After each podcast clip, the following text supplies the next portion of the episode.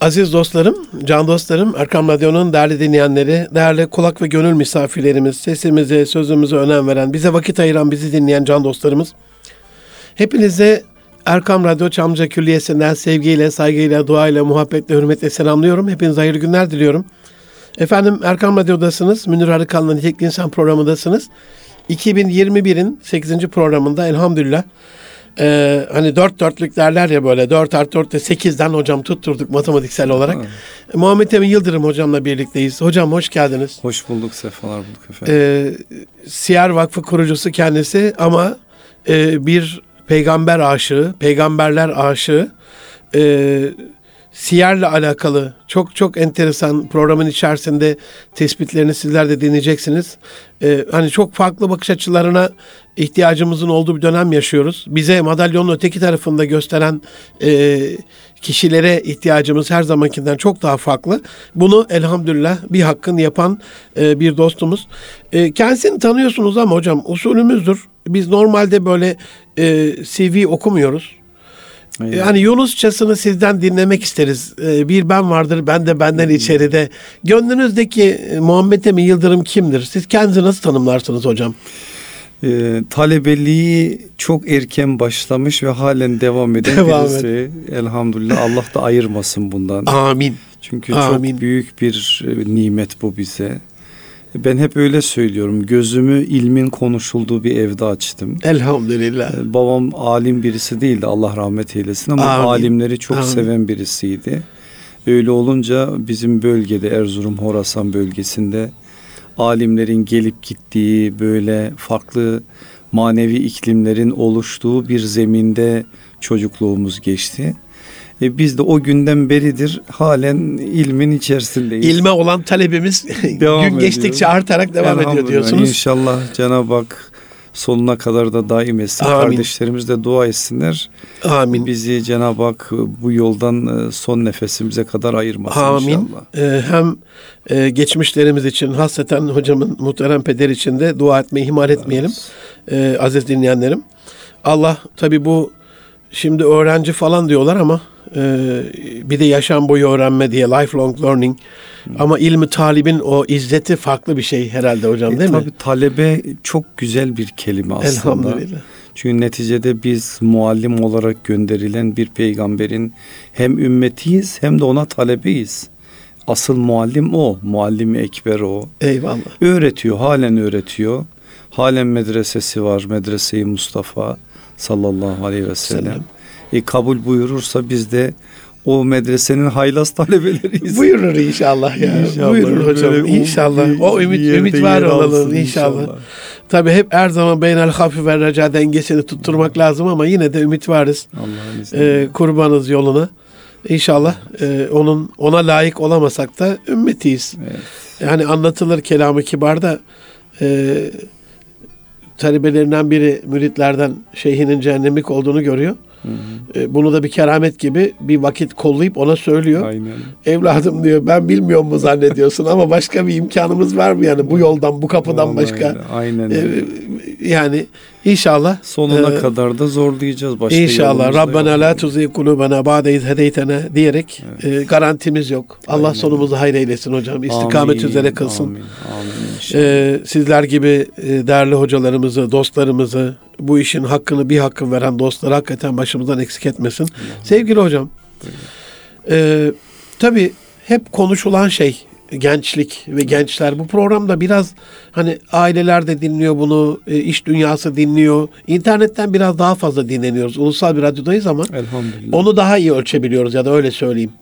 İnternet reytinglerimiz hangi ülkeden ne kadar tıklanmış, hangi programlar dinlenmiş. Dolayısıyla programımızın böyle bir genç şeyi var. Çehresi var, kitlesi var. O anlamda öyle başlasak nasıl olur? Bu çağın gençlerinin, siz de gençlerle çok ilgilenen genç hocalarımızdan bir tanesisiniz. İnşallah. Elhamdülillah. O anlamda onlarla kurduğunuz diyalog, frekans henüz daha çiçeği burnunda derler. Yeni siyer ribatımız yeni bitti. Aynen. Ben sosyal medyada hayranlıkla, duayla, gıptayla takip ediyorum. O ne intizamdır, o değerli sözlerin, o değerli bir şekilde not tutulması nasıl bir edeptir? Evet. Öğrencilerinizin o şeyine hayranım. Allah daim eylesin. Amin, gerçekten. Amin. hani bir çala kalem yazan bir şey vardır. Bir de böyle renkli kalemlerle intizamlı bir şekilde Allah o intizamı özel, sever gibi özel geliyor bana yani. Tabii. Allahu alem. O anlamda çok çok hayranınızım yani. Bunu Allah söyleyeyim. Allah daim eylesin. Nasıl görüyorsunuz hocam? Bu çağın gençlerinin sizce en büyük 3 problemi desem Muhammet Emin Yıldırım hocam ne der? Problemlerimiz var mı? Var. Ama umutlarımız var mı? Umutlarımız problemlerden daha çok. Onu bir kere söyleyelim yani. Çünkü umudumuz olmazsa gayret de edemeyiz yani. Şimdi genelde hep konuşunca menfi taraftan söz açılır. İşte bu zamane gençler şöyle, işte bu gençlerden bir şey çıkmaz. Bu gençler bize benzemiyor. Bizim zamanımızda şöyleydi, böyleydi. Ama geriye dönüp baktığınızda her gelen nesil aslında kendinden sonrakini tenkit etmiş, eleştirmiş. Bari biz onu yapmayalım.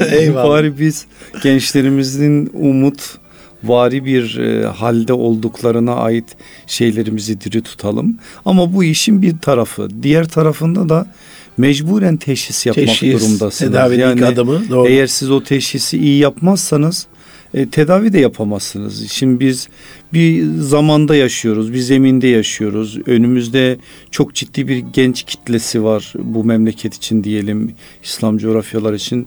Bu bizim için büyük bir aslında kazanım. Yani neticede böyle bir genç nüfusa sahip olmak gerçekten çok büyük bir nimet. Biz bunu ne kadar gerçekten iyiye kanalize edebiliriz?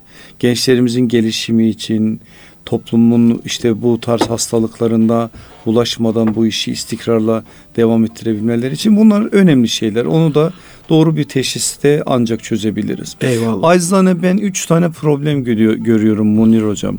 Onlardan bir tanesi dünyevileşme. Aslında genç, ihtiyar hepimizde var. Hepimizde ama var, eksende şu anda gençler olduğu için gençler adına konuşalım. İkinci bir problem görüyorum, duyarsızlaşma.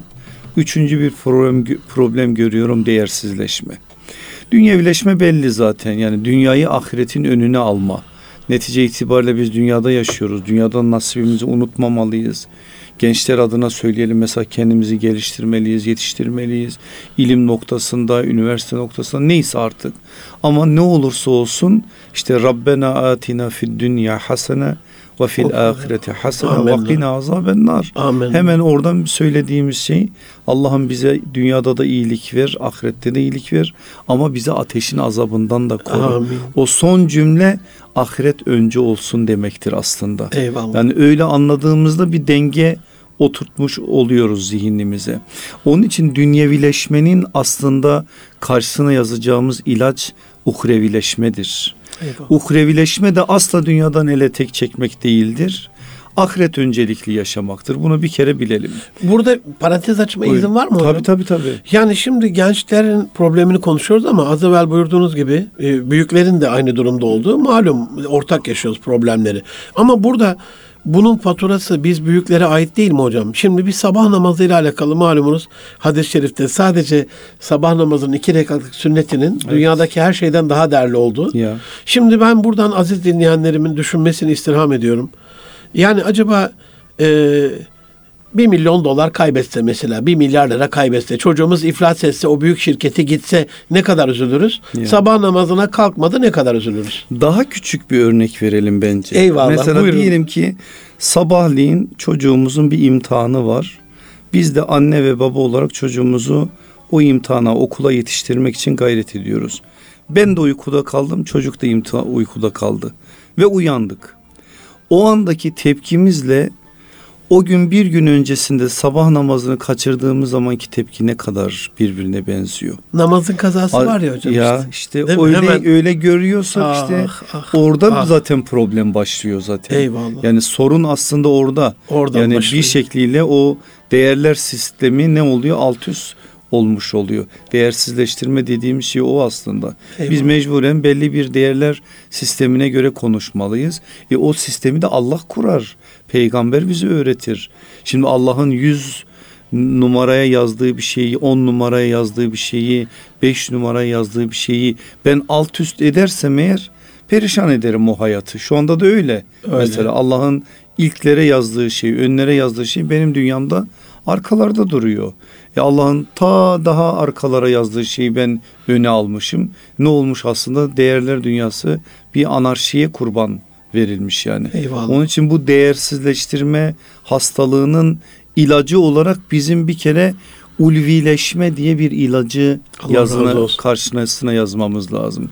Ulvileştiğimiz zaman, yani biraz daha ulvi değerlere gönül verdiğimizde bir düzene girer bu. İşte verdiğiniz örnek çok önemli. Mesela sabah namazının 2 rekat sünneti, farzı bile değil, dünya ve dünyanın içindekilerinden daha hayırlıysa rağbetimiz neye olmalı? Oturup bizim bunları iyi bir muhasebe yapmak durumundayız. Eyvallah. Yani. Üçüncü bir hastalık duyarsızlaşma. Mesela neme lazımcılık çok ciddi bir hastalık. Etrafımızda bir sürü sıkıntı var, dert var, sorun var. Arkadaşlarımız da var, komşularımız da var. İşte toplumun içerisinde var, yaşadığımız memlekette var, ümmette var. Şimdi mesela bir Doğu Türkistan gibi bir yaramız var. Şimdi bu yara bir genç olarak benim gündemimde değilse demek ki ben duyarsızlaşmışım. O söz eğer bu maksatla söyleniyorsa bir felaket, işte ateş düştüğü yeri yakar diye. Biz eğer müminsek, inanmışsak, belli değerlerimiz varsa nereye düşerse düşsün. O ateş aslında bizim yüreğimize düşer. Hocam yüreğimizi oradaki yakar çabalarınızı yani. Da sosyal medyadan hayranlıkla takip ediyorum. Allah razı olsun. Ama bu duyarsızlaşmada, yani ummadığımız kişilerin de duyarsızlaşması asıl yürek yaralıyor. Ya. Vallahi oturup tekrardan bazı şeyleri konuşmamız lazım Münir Hocam. Evet. Yani İsrailoğullarının helak sebeplerini anlatıyor Aleyhisselatü Vesselam Efendimiz. Niye helak oldular? Emri bil maruf nehyanel münkeri terk ettiler. Gördüler bir gün yanlışı, uyardılar. İkinci gün gördüler yanlışı, ya dediler dün uyarmıştım, bugün faydası yok, uyarmaktan vazgeçtiler. Üçüncü gün gördüler yanlışı, alıştıkları için artık hiç kalben de buğz etmediler. Dördüncü gün gördüler yanlışı, onlar da yapmaya başladılar. Ve toplum bir anda gitti, başka bir felakete doğru gitti. Aynı şeyi, süreci yaşıyoruz biz.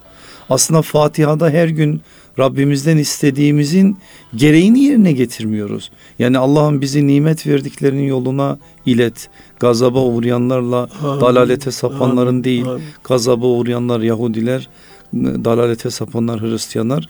Şimdi Aleyhisselatü Vesselam Efendimizin dediği gibi adım adım onları izliyoruz. Hocam bir de ben kıyamıyorum, lütfen hakkınızı helal edin, böyle konuşmanızda parantez haddim değil de hani dinleyicilerimize biraz daha düşündürelim diye. Biz bu emri bil maruf nehyanil münkeri yapmadığımızda sosyolojik olarak, gerçi Yusuf Hocam da buradaydı, ona da sorabilirdik ama Yusuf Kaplan Hocam Allah razı olsun, bu sefer sapkınlık kendi emri bil maruf nehyanil münkerini bizim üzerimizde yapıyor. Tabii. Ve şu daha böyle sert bir biçimde yani Fatih'in yapıyor üstümüzde. Fethettiği şu şehirde birkaç yıl içerisinde, son birkaç yıl içerisinde, 2021'deyiz. Ne söylediğimi çok iyi biliyorum. Başörtülü bacılarımızın sokakta yürürken başörtüleri çekilip alındı, değil mi hocam? Yeah. Tacize uğradılar, dövüldüler, hakir gördüler, lafla tacize uğradılar. Şimdi bakıyorum en son o paylaşımlarınızda söylediğiniz gibi LGBT sapkınlarının o alçak bayraklarını sallamak, onların emri bil marufu haşa. Biz Resulullah Efendimizin bir bayrağını herhangi bir şeye bağlı olmaksızın, yani terör onu kullanabilir, bana ne kardeşim, peygamberimin mührü var onda. La ilahe illallah. Hilafet Müslümanın en büyük özlemidir, davasıdır, vizyonudur, hedefidir, hayalidir. Bunu söylemek yavruların, o dört bacımızın gözaltına alınma sebebi oluyor. Öbür tarafta hem Avrupa hem Amerika Boğaziçi'nde çok meşru ve hukuki bir atamayla alakalı başkaldırıyı, o paçavraları sallaya sallaya eylem yapmayı özgürlük olarak ele alıyor. İşte biz görevimizi yapmadığımız için mi oluyor bunlar? Tamamen değişti değer yargıları. Aynen öyle. Yani o dediğiniz bir numara 50'ye gitti 51'e geldi gibi. Aynen öyle yani. Bu öyle olunca da o toplumun değer yargıları farklı bir biçimde şekillendiğinde özgürlük diyecek ama özgürlüğü kendi kafasında aslında bir tanıma oturtturacak. Senin meşru talebin ona göre gericilik, ona göre özgürlüğe aykırı bir şeymiş gibi gelecek. Kendi aslında söylediği de en büyük özgürlükmüş gibi takdim edecek. Tamam da bu neticede onların baştan beri uyguladıkları şey. Asıl biz kendimize dönüp bakalım. Biz bu emri bil maruf nehyanil münkeri hak ettiği çerçevede yaptık mı? Bu gençlere anlattık mı? Onların anlayabileceği şekilde onların dünyalarına bunu koyabildik mi? Düşünmelerini sağlayabildik mi mesela? Boş bıraktığınız yer boş kalmıyor. Tabiat hiçbir zaman boşluğu kaldırmaz. Kesinlikle. Gelir oraya başka bir batıl oturur. Gelir oraya bir şer oturur ve o dağılır götürür yani. Başka yerlere sevk eder. Onun için burada çok ciddi görevler düşüyor bize aslında. Ve neden biz bu kadar işte batılın güçlü çıkardığı sesin bir benzerini çıkaramıyoruz? Aslında hak dava her zaman için yani inandığı değerler itibariyle daha güçlü olduğu için kesinlikle o inancı daha iyi bunu dile getirebilir ama yapamıyoruz mesela. Neden diye kendimize bunun çok ciddi bir biçimde sormamız lazım. Bir avuç işte inanmış insanın ta ilk günden tarihin bugünlerine kadar neler yaptığını görüyoruz. Bugün Müslümanların sayısı 2 milyara varmış ya bu dünyada. Şu memlekette insanların %99'u kendini Müslüman olarak tanımlıyor. Hadi diyelim birçoğunun İslam'la bu noktada irtibatları biraz zayıflamış olsun. Peki inandığını söyleyen, dinini kendine dert edinmiş olan, gerçekten din noktasında hassasiyeti olan insanlar, şimdi beni dinleyen insanlar dönsün kendilerine sorsunlar. Eyvallah. Biz vazifelerimizi yaptık mı gerçekten? Soralım. Anlatabildik mi yani? Söyleyebildik mi? Temsil edebildik mi? En önemlisi yani. İşin temsil ayağı her zaman için tebliğden önceliklidir yani. Bunlar olmadığı için de o netice bu olur yani. Allah çalışmayan bir insana, gayret etmeyen bir insana, bu noktada bazı şeyleri yasalara bağlı olarak yani sünnetullah'a bağlı olarak ortaya koymayan insanlara nasip etmez. Bu en leyselin insan illa mesa illa mesa. Sadece çalışmasının karşılığı var değil mi? Aynen öyle. Bir de orada kendimize sorduğumuzda hocam şöyle, ben kendi adıma elhamdülillah 15 yıldan beri izlemiyorum. Yeminliyim, maçı ve bilgisayar oyunlarını bıraktım elhamdülillah. Bıraktım. Yani o kadar çok o saçma sapan pozisyonları birbirimize anlatmışız ki gol müydü, offside miydi, penaltı mıydı? Evet. Ama peygamberimizi o kadar anlatmış mıyız acaba? Evet. Rabbimizi o kadar anlatmış mıyız? Gündemimizde yani o kadar yer almış mı hani? Münir hocam şöyle şeyler yapıyorum bazen gençlerle yani. Allah razı olsun hocam. Anlaşılsın diye. Bazen bir sayfa A4 veriyorum ellerine. Allah'a iman deyince ne anlıyorsunuz bir yazın diyorum yani.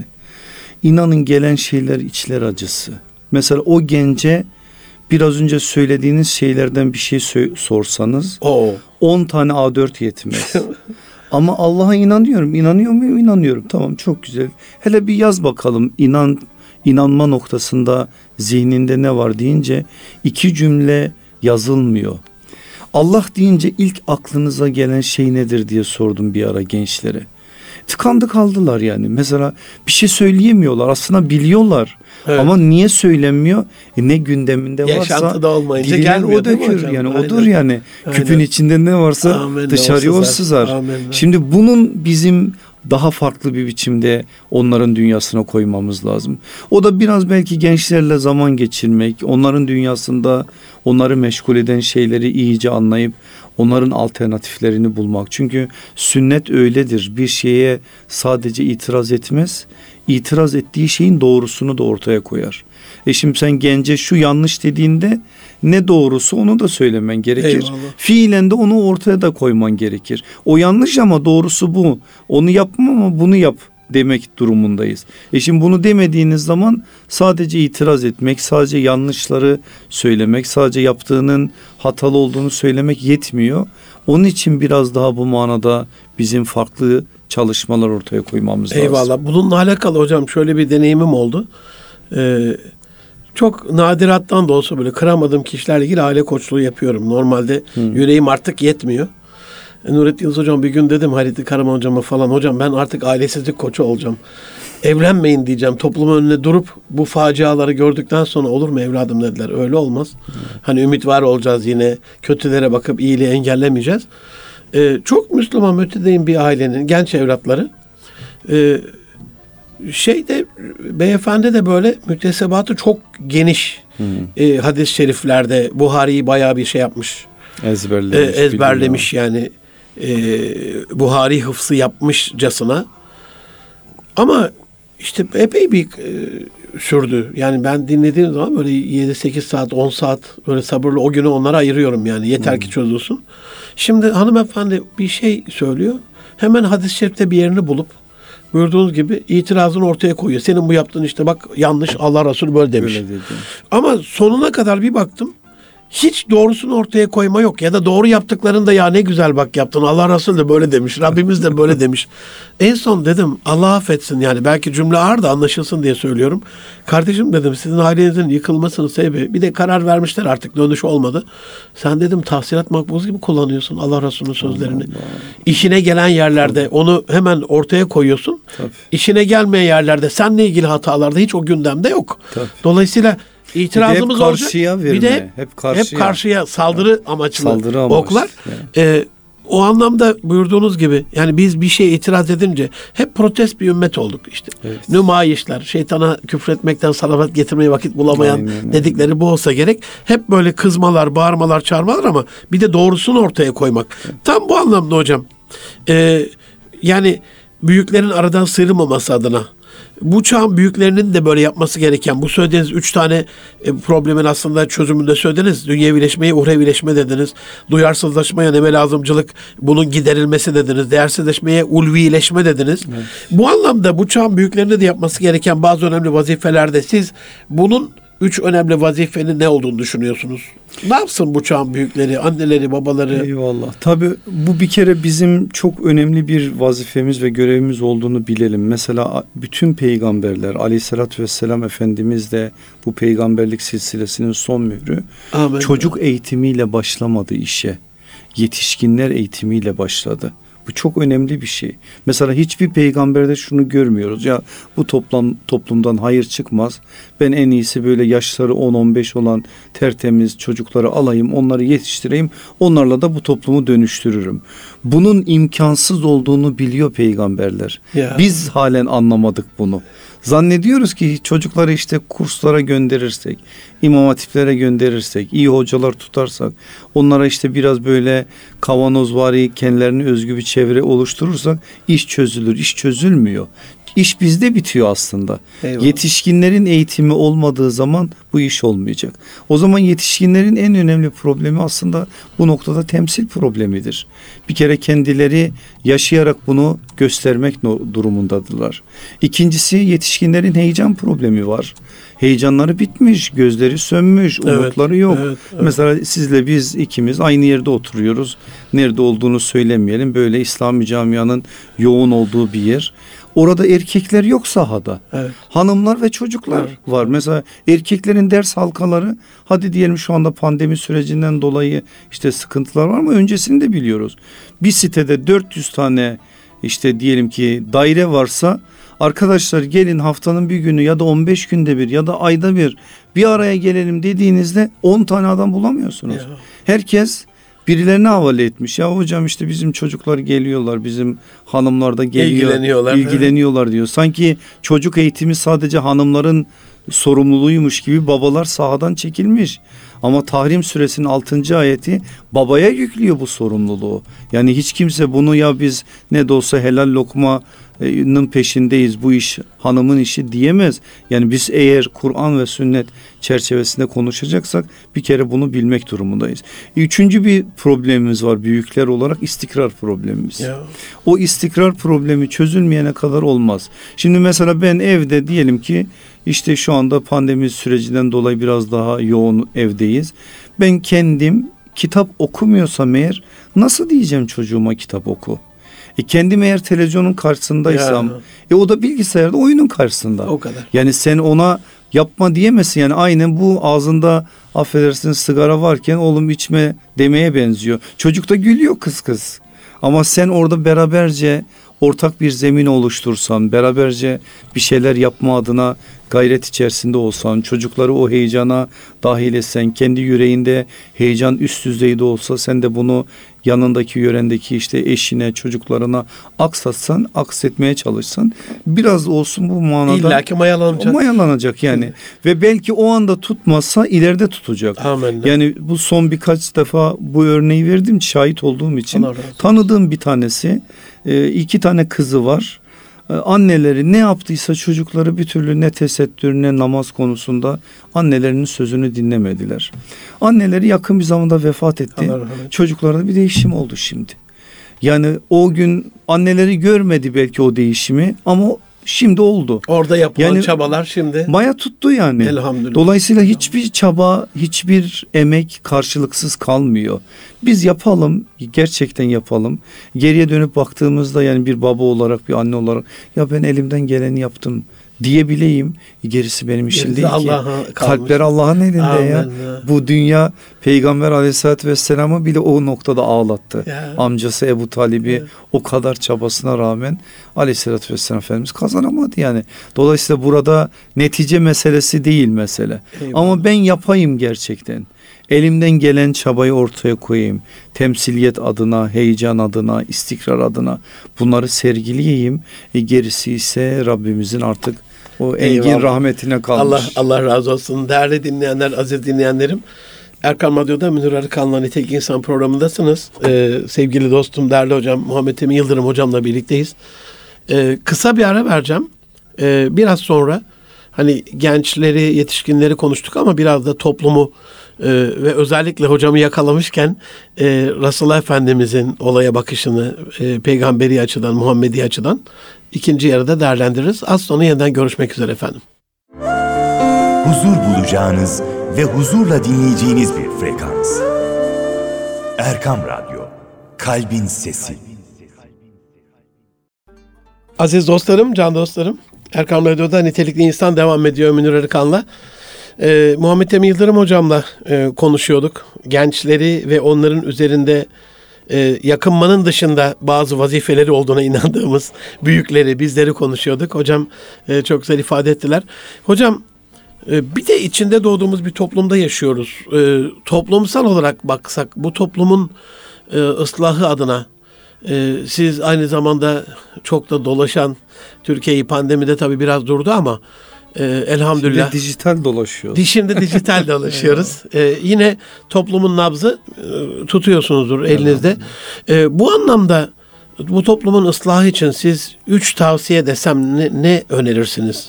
Olayı nasıl görüyorsunuz? Eyvallah. Bu önemli bir soru aslında. Yine bu da bir teşhistir aslında. Eyvallah. Şimdi bizim yaşadığımız bir facia var şu anda. Yani bunu görelim. Gerçekten 21. asır zor bir asır. Öncesindeki tarihi süreçlere de dikkat ettiğimizde geldiğimiz noktada biz bu imtihanı biraz daha geçmişe göre üst düzey yaşıyoruz. Ama bu tarih yani bu insanlık, bu ümmeti Muhammed'in tarihinde Haçlılar gibi çok acayip bir imtihan yaşanmış. Kasıp kavurmuşlar İslam coğrafyalarını. Bir Moğollar süreci yaşanmış gibi mesela. Bir bela gelmiş yani. Osmanlı'nın dağılma süreci, Çanakkale ve ondan sonraki süreç yaşanmış mesela.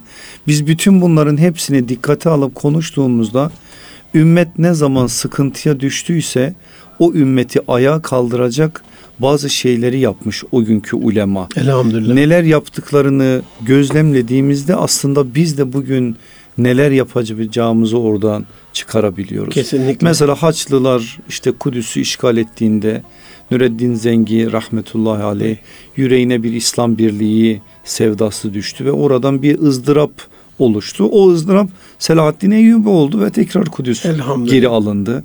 Onları diğerlerinin hepsini alt alta koyduğumuzda aslında bizim de 3 sorunumuz ve 3 tane derdimiz çıkıyor ortaya. Birinci sorumuz iman hakikatlerini kavrayamama. O zaman yapmamız gereken bu iman hakikatlerini iyice gündem etmek. Değişmez bir gündem bu bizim için. Ne olursa olsun her zaman olmalı. İkinci bir mesele peygamber ve sahabe sevgisi meselesi. Ya. Çünkü sevdiklerimiz kadar onlara benzeriz. Sevdiklerimiz kadar onların hayatlarını hayatlarımız kılabiliriz. Üçüncüsü de bu ümmetin birliği ve dirliğidir. Eğer sevgimiz, sevdamız bu olursa Allah'ın izniyle küçük işlerle uğraşmayız. Ve kim ümmeti bölüyor, parçalıyorsa, dar kalıplara, dar ufuklara mahkum ediyorsa onlardan da uzak kalırız. Onlarla da mücadele ederiz. Yani bizim içimizde kimsenin bizim moralimizi bozmaya hakkı yok. Bu ümmeti farklı yerlere sevk etmeye hakkı yok. Eğer birileri böyle şeyler konuşuyorsa, söylüyorsa gündemimi almam ben o adamı, muhatap almam mesela. Kardeşlerime de onu tavsiye ederim. Niye ben morallerimi birine bozdurayım yani? Kalkıp eğer birileri ya bu ümmetten, bu memleketten bir şey çıkmaz diyorsa ben o adamı yokluğa bırakırım yani. Ne yaparsa yapsın, benimle işi yok yani. Çünkü bana moral lazım, bana umut lazım. Bana bu heyecan lazım, gayret lazım yani. Eyvallah. Onun için yapmamız gereken aslında 3 temel mesele. Bu 3 sorun da burada. Mesela şu anda Münir hocam, yani önemli bir şey bu. Mesela ben, annem Allah rahmet eylesin, bir kadındı. Ama ben ondan şunu gördüm. Aleyhissalatü vesselam Efendimizin adını andığında gözünün yaşardığını, sesinin titrediğini. Yeni nesil böyle büyükler görmüyor şu anda. Şimdi ben bir babayım, anneyim, eğer ben Peygamber Aleyhisselatü Vesselam'ın adını anarken ayak ayak üstüne atmışsam, ezan-ı Muhammedi eve süzüldüğünde bir oturuşum değişmiyorsa benim, yani kalkıp şöyle bir silkelenmiyorsam, oturmuyorsam, ben o çocuklara nasıl bir şey verebilirim? Yani hep bunlar sözle olabilecek şeyler değil. Çocuklar sözden ziyade yaptıklarımıza bakıyorlar yani. O yaptıklarımız aslında etkiliyor insanları. Sizin normal doğal hayatın içerisinde yaptığınız bir hareket, bir eylem o çocuğun zihin dünyasını aslında inşa ediyor. Kesinlikle. Onun için burada bizim aslında büyükler olarak yapmamız gereken o. Eğer biz bu tarz konularda biraz daha hassasiyet içerisinde olursak, sahabe diye bir gündemimiz olursa, evde konuşurken, sohbet ederken onlar işte bizim biraz daha zamanımızı alırsa, İslam Birliği diyorsunuz, Kudüs diyorsunuz, Arakan diyorsunuz mesela, Keşmir diyorsunuz, Eritre diyorsunuz. Bu memleketin bir sürü sorunu var. O sorunları evde konuşuyorsunuz. Bunların konuşulduğu bir yerde de herhalde o çocuklar da taş değil yani, onlar da bir şekilde etkilenecekler yani. Ama siz bunları belli alanlara sıkıştırdığınızda, mesela haftada bir gün işte bir yere sohbete gidiyoruz. Tamam, vazife geliyoruz. Tamam. Bitti. Şimdi yaptıklarımızı söyleyeyim ki örnek olsun. Bir ara hanımlara bir ders verirken dedim ki hanım kardeşlere, Allah aşkına dedim, bugün bakın cuma, o gün de cumaydı. Akşamleyin eşleriniz geldiğinde sorun bakalım, bugün cuma namazına hutbenin konusu neydi? Sormuşlar. Tabii 100 taneden sayıyı öyle tahmini söylüyorum. 90'ında cevap yok. Çünkü o hutbeyi orada yatarak dinlemiş beyefendi. Yani orada hutbe, eğer belki hoca efendinin hissiyatı zayıftır, işte hitabeti zayıftır, onlar ayrı bir mesele. Ama ne yazık ki böyle bir hakikatimiz var bizim. Şimdi biz evde bunu konuşsak ki sahabe böyleydi. Yani bir hutbe verilecekti, o hutbe eve gelmeyecek, mümkün mü? Özel bir soruya izin var mı hocam? Tabii ki. Kurban olayım, gerçekten kıyamıyorum ama siz bunu öğrencilerinize nasıl veriyorsunuz? Peki şimdi ben bakıyorum. Dedim ya yani hocam yüzde söylenmez deniyor da dinleyenler hani nasıl bir şahsiyetle karşı karşıya olduğumuzu anlasınlar diye. Yani ben hayranım üslubunuza, usulünüze, öğrencilerinizle kurduğunuz diyaloğa. Sizden nemalanmak üzere hazırlık yapıyorlar. Eyvallah. Yani dinleyen o yavrular, Allah ebeden razı olsun, ziyaretleri mamur olsun. Kalemini almış, özel defterini almış, kahvesini koymuş uyku kaçsın diye. Eyvallah. Bir derdi var, davası var ya. Aynen. Ne söylediğini bilmiyor Muhammed Emin Yıldırım'ın, ne söyleyeceğini bilmiyor ama Aynen. diyor ki önemli şeyler söyleyecek. Evet. Bu benim gönül dünyamda beni zenginleştirecek. O nasiplenmek gayesiyle oturuyor. Allah da bereketlendiriyor. Bunu nasıl veriyorsunuz? Bari dinleyenlere bir şey olsun da. Onun benden kaynaklanan bir tarafı yok Münir hocam. Yani bu gerçekten tevazulukla alakalı değil. Çünkü ben de en az o öğrenciler kadar heyecanlıyım. En az. Çünkü ben o gün o dersi yaparken sürekli söylerim onu arkadaşlarıma da zaten. Ya ben bunu kendime yapıyorum. Eyvallah. Çünkü ben öğreniyorum. Eyvallah. Ben bunu alıyorum kendine, üzerime. Sonra da size veriyorum yani. Dolayısıyla ben de onlardan daha fazla heyecanlıyım. Yani bir derse mesela şimdi haftaya diyelim ki benim Hazreti Lut'la ilgili Kur'an-ı Kerim'de Hazreti Lut'un şahsiyetini anlatacağım bir dersim var. Bugün günlerden ne? Çarşamba. Ben daha pazartesiden beridir bunun sancısındayım. Cumartesiye kadar şu kadar gün var. Okuyacağım, araştıracağım, yazacağım. Farklı bir biçimde onunla hemhal olmanın gayretini vereceğim. O heyecan bende oluştuğu için kardeşlerime de sirayet ediyor. Elhamdülillah. Yani. Onun için bu böyledir zaten. Hutbeyle yaşamak diyelim. O zaman aynen. Da anlayan anlasın artık aynen onu. Aynen öyle. Bir hafta vallahi. Boyunca hutbeyle yaşayıp öyle aynen. Kürsüye çıkmak diyelim. Çünkü kesinlikle. Dediğiniz gibi hakikaten uyukluyoruz yani birçok şeyde. Yani. Birçok yani. Camide. Çünkü biz kendimiz onu duymadık. Şimdi mesela ne kadar güzel bir örnek var önümüzde. Bu Medine'nin ilk günlerinde Ensar Muhacir kardeşliği kurulunca eyvallah. Ne yaptılar? Dönüşümlü bir biçimde mescide gelip gittiler. Çünkü tarla bahçe işleri de ya. Var. Biz zannediyoruz ki hepsi mescitte asr-ı saadetin öyle değil. Hazreti Ömer gibi bir büyük insan bile Itban bin Malik'le kardeş kılındı. Ensar kardeşi oydu. Bir vakit namaza o geliyor, bir vakit kardeşi geliyor. Şimdi orayı bize anlatıyor kaynaklar. Ben orayı okuyunca böyle donup kalıyorum. Itban bin Malik Hazreti Ömer'i gönderince Mescid-i Nebevi'ye o dönene kadar meraktan yerinde duramıyor. Acaba Resulullah ne dedi? Ne söyledi? Acaba gönlü orada. Gönlü orada. Acaba Ömer anladı mı bütün hepsini? Gördü mü orada konuşulanları? O anda bir ayet indi mi? O ayeti Resulullah okudu mu? Bu heyecan var şimdi. Şimdi Ömer radıyallahu anh namazı kılmış geliyor. Itban bin Malik ona doğru koşuyor. Daha o ona kavuşmadan o ona yolda yetişiyor. Sarılıyor, kardeşim ne vardı namazda deyip anlata anlata bahçeye getiriyor. Aynı heyecanı bir sonraki namazda Hazreti Ömer bu sefer tarlada, Itban bin Malik Mescid-i Nebevi'de. Ya biz bu heyecanı niye yaşamayalım? Eyvallah. Niye yaşamayalım? Yani biz evet 14 asır sonra geldik ama bize bu lazım ya. Yani bu kendimizi o manada hemhal kılmazsak o dünyayla inanın ki sadece satırlardan okumakla olmuyor. Mecburen sadırlara da girmek durumundayız ki amin. Bir şekilde 14 asır sonra bile az bir şey de olsa o iklimden nasiplenebilelim. Elhamdülillah. Yani. Allah razı olsun hocam. Sizin az evvel de bahsettiğiniz gibi hocam peygamberlerin hayatlarından çıkarttığınız böyle derin manalar, farklı bakışlar var. Bir de tabii elhamdülillah ilmi talipliğiniz devam ettiği için istikamet üzere bir de odaklanmanın da bir şeyi bereketi oluyor o konuya. Mesela Hazreti Lut Aleyhisselam'ı tanıdıkça 3 şey ağır geliyor diyorsunuz. Evet. Burada yine bir parantez açayım hocam izninizle. Estağfurullah.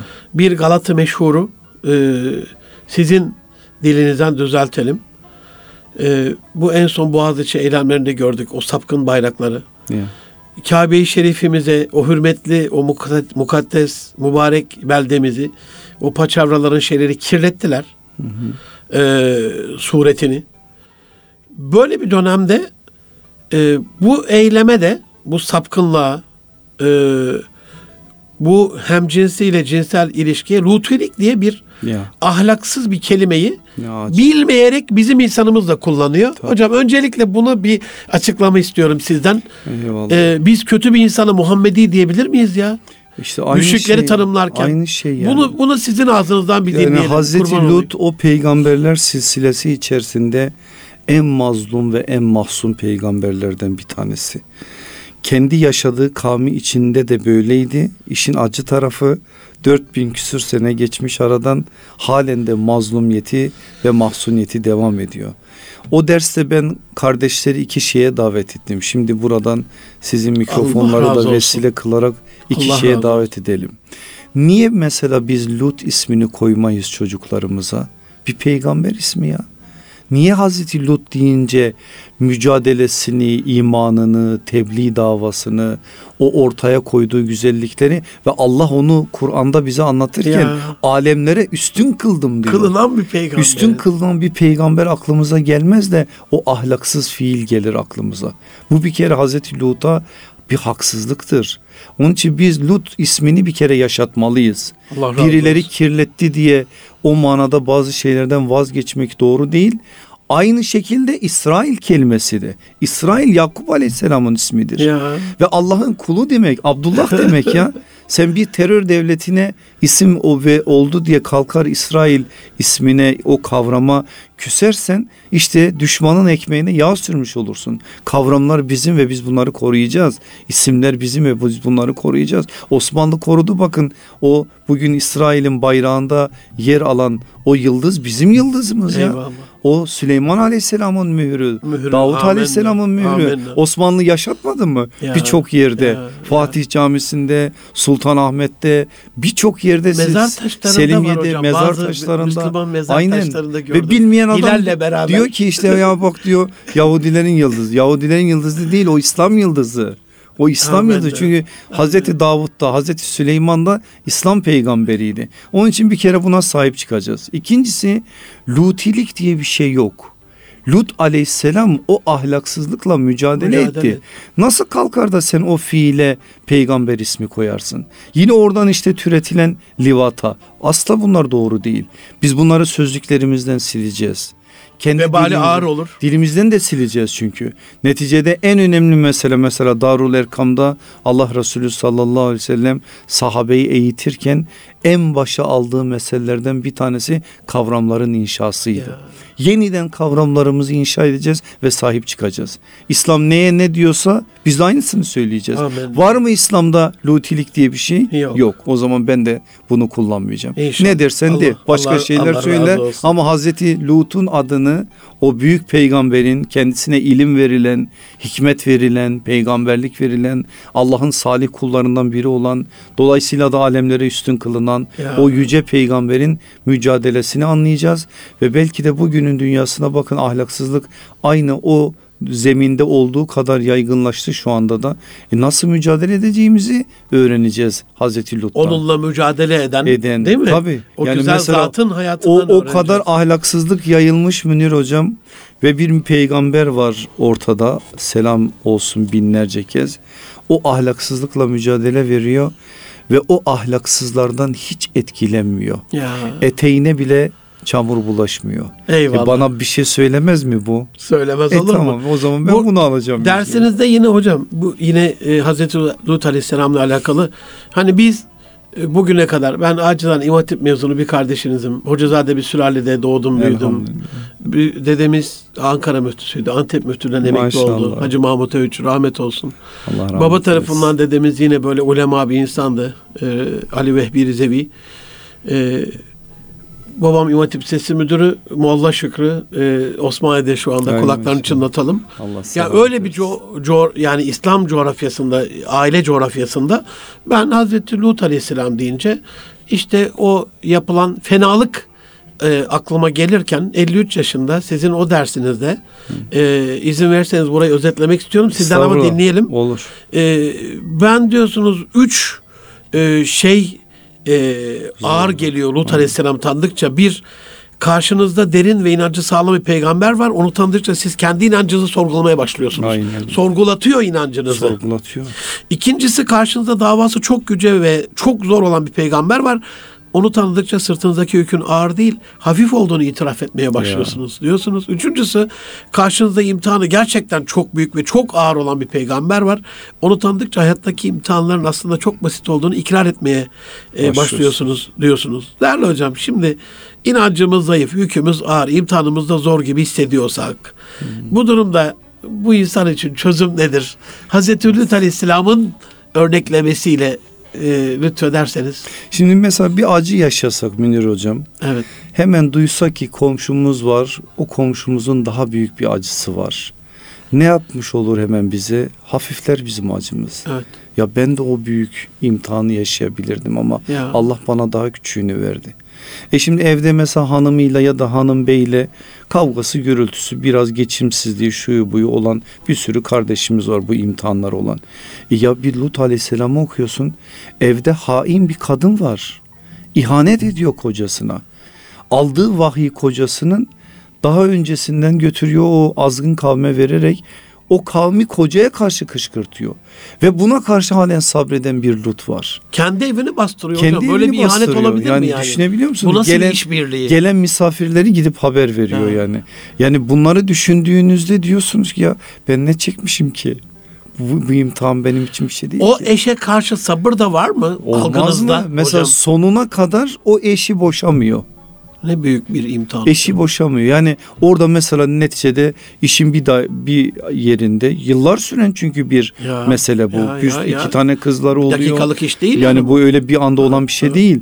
O kadarlık bir süreç içerisinde bile sabır göstermesi, sonuna kadar koruması, halen umut kesmemesi, olur ki bir gün uslanır diye beklemesi, bir gün aklı başına gelir diye bu işi hep iyi yönden görmesi bize bir şeyler söyler. Son helak ya, vaktine kadar bile belki bir umudu var. Umudu hani var. Ondan yüz çevir gibi bir ayet-i kerimede. Tabii yani son anda bile diyor ki belki o fark eder işin ehemmiyetini, önemini de gelir de ben de ya, onun için Allah'tan istiğfar dilerim yani. Nasıl bir ümittir? Şimdi bütün bunların hepsi aslında tarihten bize bir şeyler anlatıyor ama tarih anlatmıyor. Bize bugünü anlatıyor. Bize yarını anlatıyor. Eyvallah. Şimdi biz Hazreti Lut'u ya işte 4000 sene önce bir varmış bir yokmuş diye okursak öyle anlayamayız. Ama bugün bana Hazreti Lut benim evime, işime, okuluma, ticaretime, eşime, çocuklarıma bir şey söylüyor. Ben onu o nazarla okuduğumda alıyorum alacağımı. Bütün peygamberler böyle. Yani hangi peygamberi işlerseniz işleyin. Zaten böyle şöyle bir hakikat var Münir hocam. Biliyorsunuz hadiste 124 bin peygamberden bahsediliyor. Bir başka rivayet 224 bin. Biz Kur'an'dan kaç tanesini okuyoruz? Aleyhissalatü vesselam Efendimiz dahil 28. O 28 tane niye seçildi biliyor musunuz 124 bin içinden? 28 model var orada. Eyvallah. Ve insanlığın ihtiyaç duyacağı modeller onlar.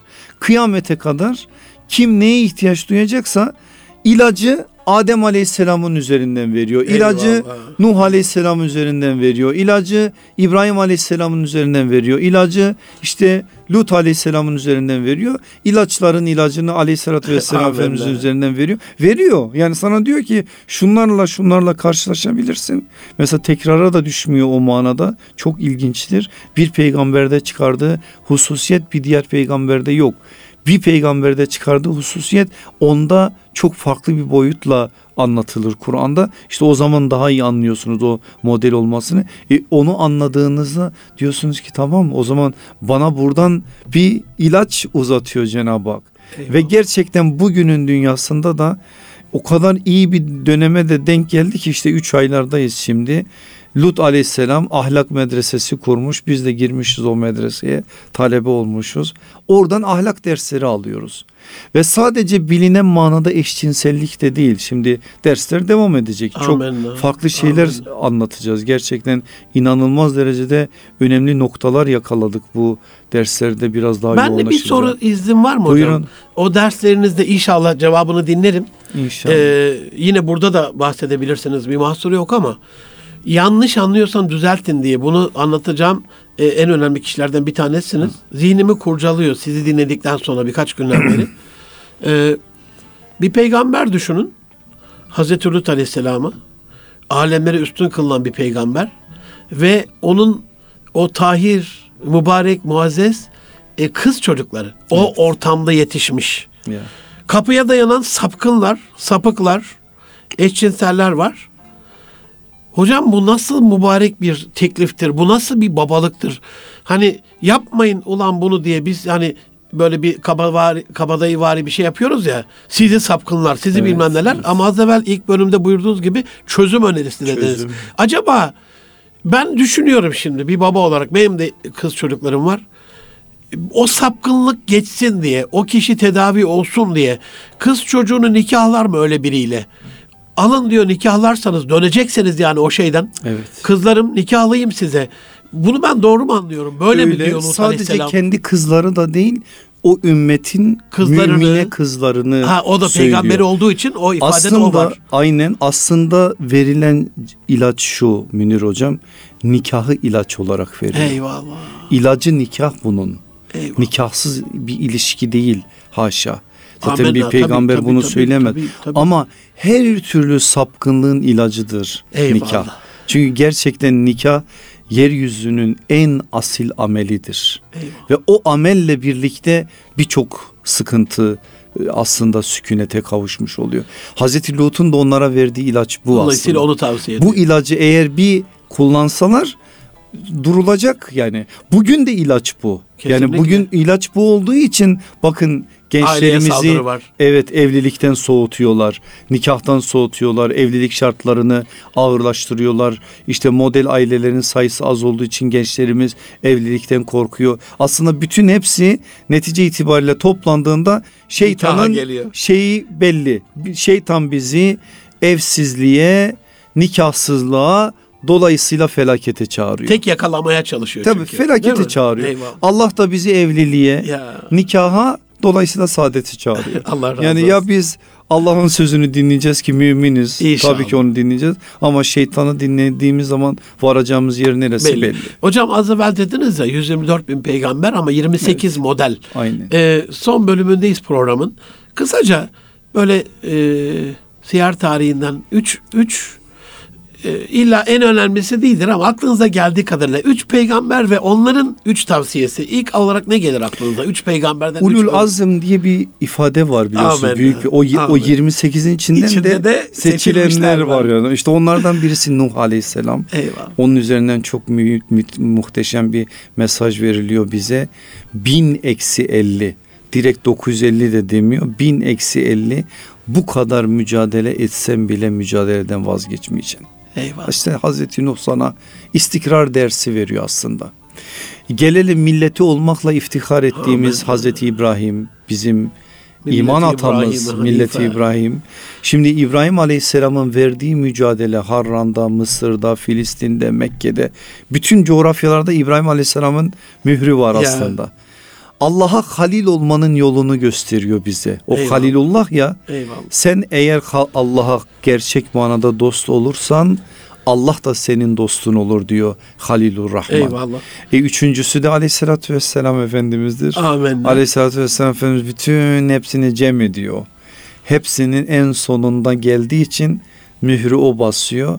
Alemlere rahmet oluşunun en güzel örneğini veriyor bize ve benim yolumu takip etmek benden önceki bütün peygamberlerin yolunu takip etmektir diyor. Allah bizi o yollardan ayırmasın. Allah razı olsun. Amin. Aziz dostlarım, değerli dinleyenler, Erkam Radyo'da Münir Arıkan'la Dilek İnsan programındaydınız. Muhammed Emin Yıldırım hocamı ağırladık. Efendim gelecek hafta bir başka konuk ve başka konuda buluşmak üzere. Allah'a emanet olun. Hoşça kalın efendim.